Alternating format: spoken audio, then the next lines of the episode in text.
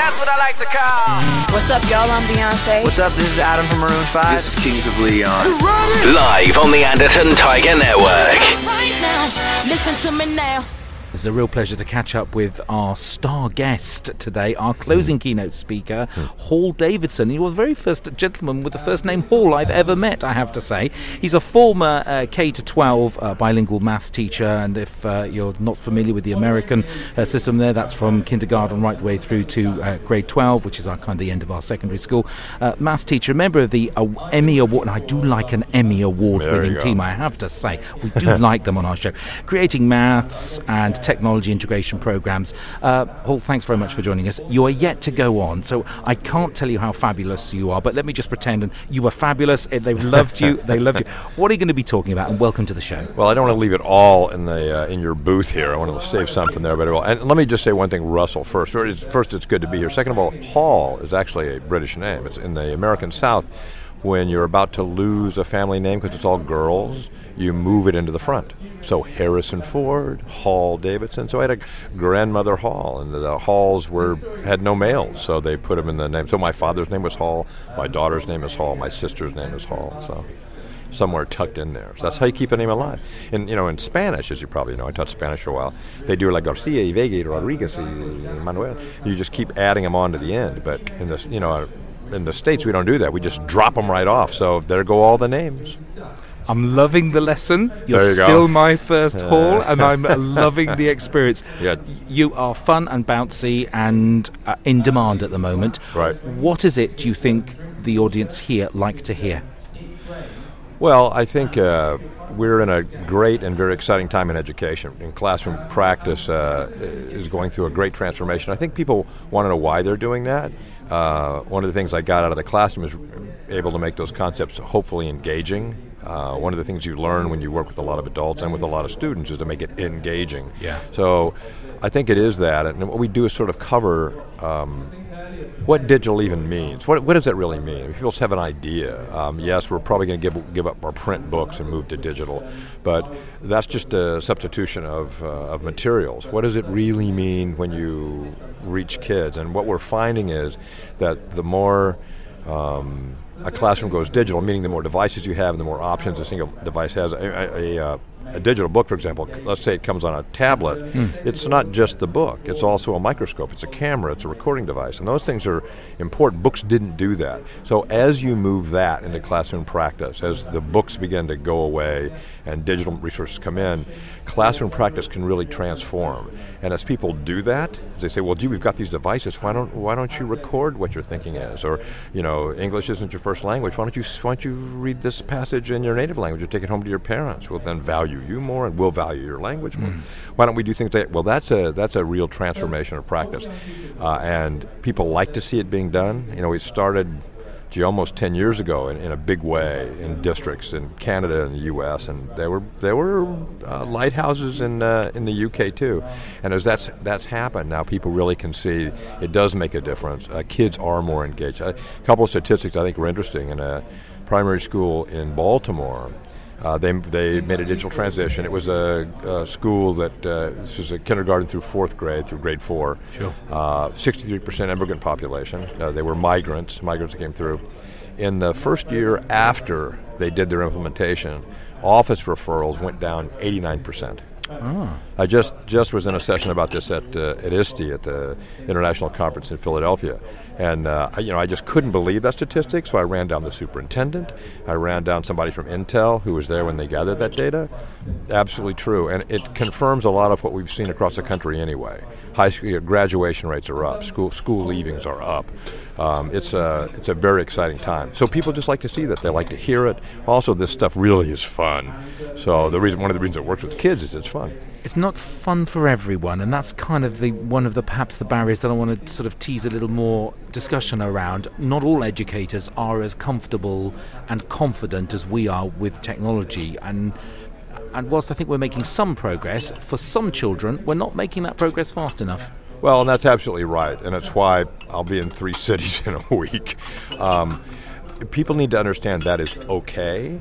Um, if you're a very good teacher and you've been teaching very well for 10 years, You like the dish sound? I kind of like that. Uh, just move it on there. Move that It's trolley. called diversity. But you know, here's Russell. That's really what it's like in a classroom now. You know, before we were dedicated space, and it was just you and me and one on one. But near us, dishes are being cleared. Near us, computers are being turned on. Near us, I see somebody over there doing something else with marbles. I don't know what, but that's how that's how this stuff happens. So.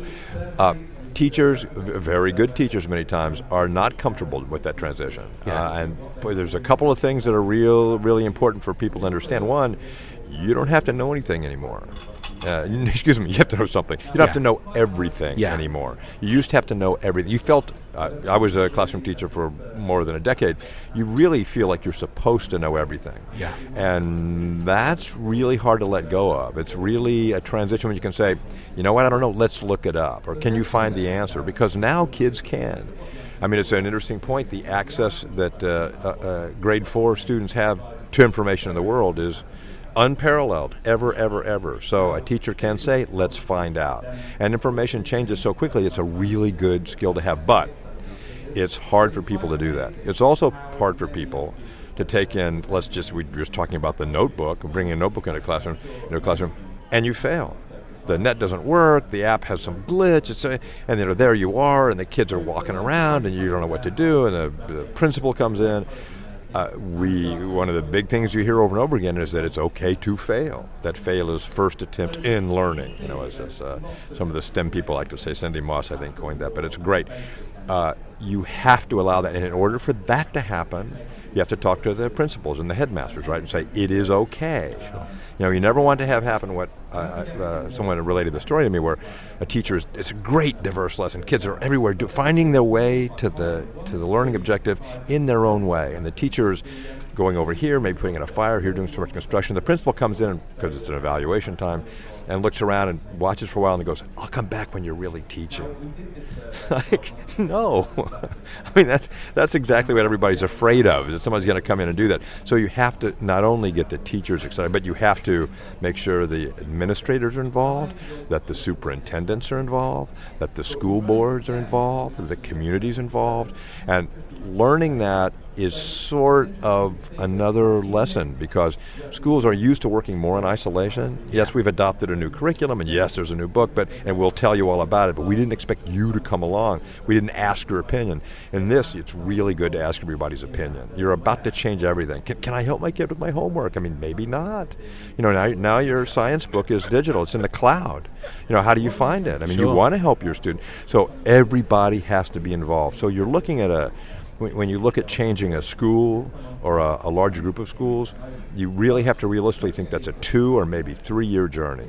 Yeah. What? What? Yes, two, three year uh, or three year journey, and it means getting everybody involved, and that's the school administrators, it's the transportation people, it's the cafeteria folks. Everybody has to get involved, and when that happens, it's good.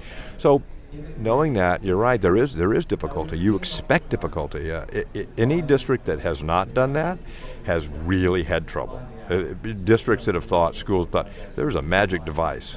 We've talked to that vendor. They said this will look at all the things this will do, and so we bought them, and it was a disaster. And there have been disasters. So you do learn from other folks, and a lot of what uh, I get to do is connect people who have been there already, made that journey, to people who have not. Say this is what we would have done. We would have done differently. We should, would have bought this. We probably should have bought that. You know, find partners is a lesson here all, Sure. all the time. Like, find a partner. You know, Not just drop off the old days. Drop off the books, and we'll just drive on by. See you in six years. So you really want a partner.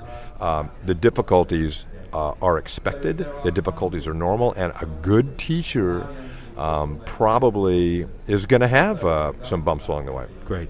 Let's talk about uh, assessment because most practitioners here are still frustrated with a, uh, an antiquated process of assessment. We we fill the kids' heads with stuff and then we test their memory.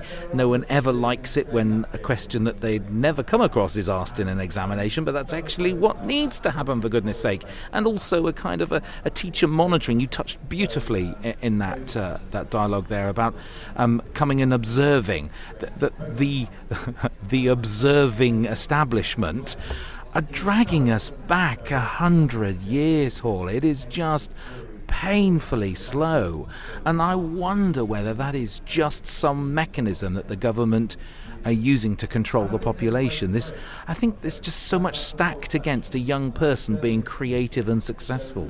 Well, uh, you're absolutely right about that, Russell. And it is interesting. A, a lot of uh, in the states, the heavy assessment uh, vehicles came in uh, in some states because of business, because they said we're giving you all this money.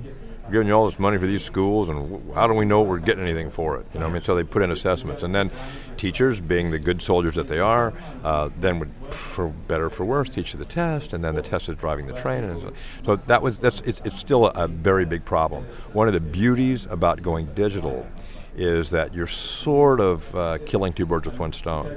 And what happens is, is if you can lighten up and not teach the test, which means everybody's got to get involved and understand that if you look past the test to the curriculum that the test was always supposed to measure, that's what it was all about, then in a digital classroom, you've got a lot of formative assessment tools. If you've got, if we're using your mobile phone, Russell, in the classroom, there's three really cool ways I can engage you right now. Kahoot is a great way to do quizzes with music, and it makes it exciting. And as long as I build in curriculum, it can work. So the formative assessment tools are really great. If I can rely on those, if I master those, then the big assessments tend to tend to come out okay. Uh, again, we've been doing this for, for around 10 years in a, in a systemic way, and those districts that have done this and done it right have shown huge improvements in, uh, in standardized testing. But you can't just focus on, and, and even in a traditional classroom, you, you shouldn't be focused on that anyway. Okay. You're supposed to focus on the thing it's supposed to measure. Yeah. Right.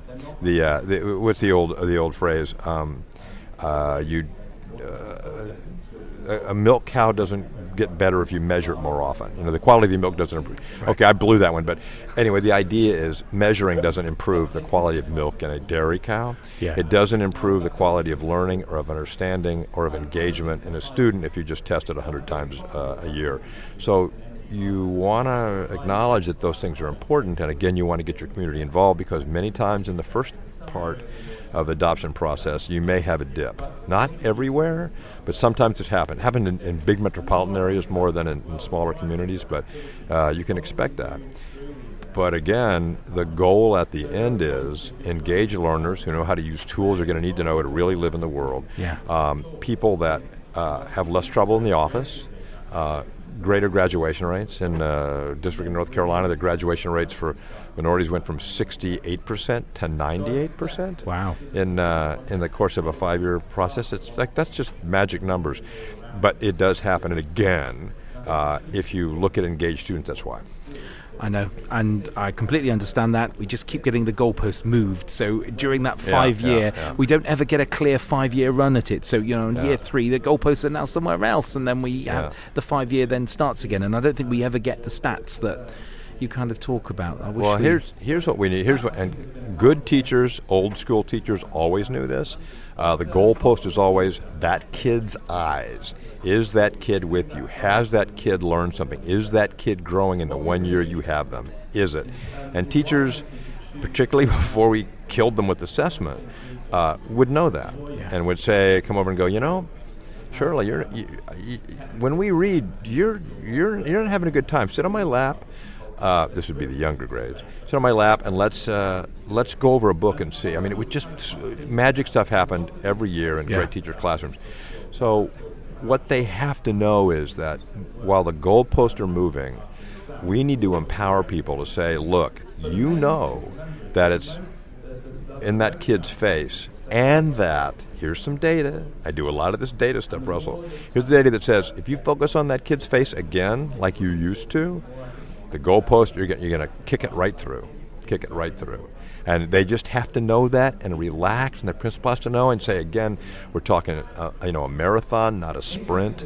Uh, we're going to go on, and then and again, that's why people like to hear that, and it turns out it's just true, which is nice. Brilliant. This is going to be your first time at the conference. I can tell you they're going to love you. They'll not be throwing veg this year.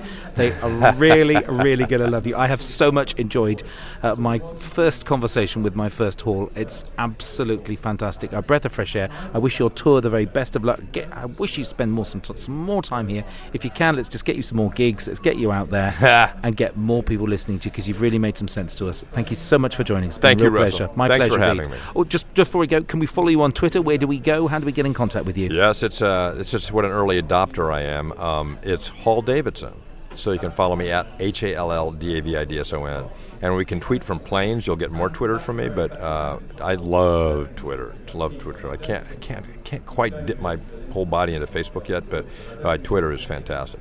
It's a good CPT re- tool. It's a very, very powerful. It's like cable TV for me. I can't. Once you turn it on, it's like, oh, look over. here. Oh, look at this thing. Oh, you said what? Oh, that's good. oh, I got a. Here's a link for you. It's like, oh.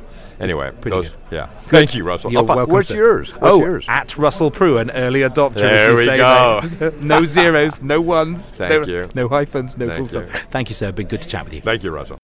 You're listening to Russell Prue, broadcasting on the Anderton Tiger Radio Network.